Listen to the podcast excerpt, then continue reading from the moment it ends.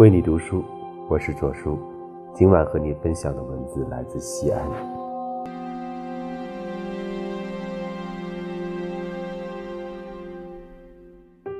每当在忙碌、眉头紧锁的生活间隙，拿起泰戈尔的《新月集》，便仿佛一瞬间跌进了月亮的背弯，落入一个纯净的世界。耳边只有一群孩子的身影。他们嬉笑、追逐，浑身散发着甜蜜柔软的鲜活气息。诗人泰戈尔筑起的星月之国，没有犹豫与失落，没有贪婪或焦灼，一域小小的，用诗的语言圈起的天地，被温柔而坚定的爱围过。也许前一刻。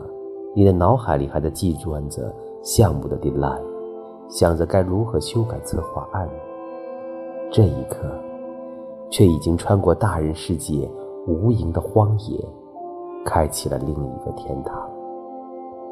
在这里，在孩子们的身上，你找到了万物的答案。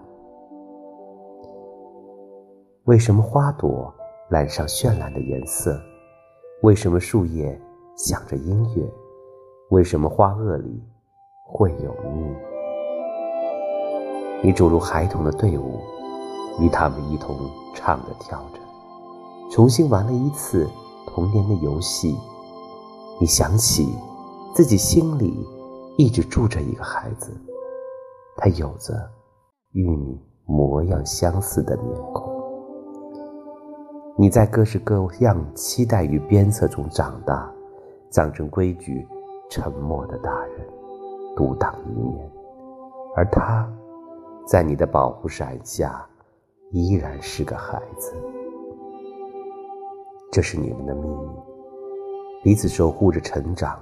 少年总要变成大人，然后再慢慢变老。你失去了儿时所拥有的想象力。失去了轻盈的身姿，失去了许多宝贵的东西。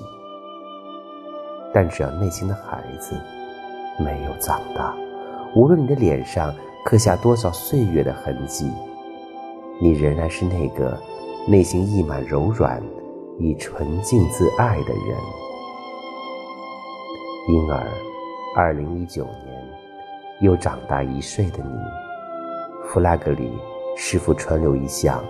保佑孩子的天真与元气，朝向简单明亮、内心笃定的生活呢？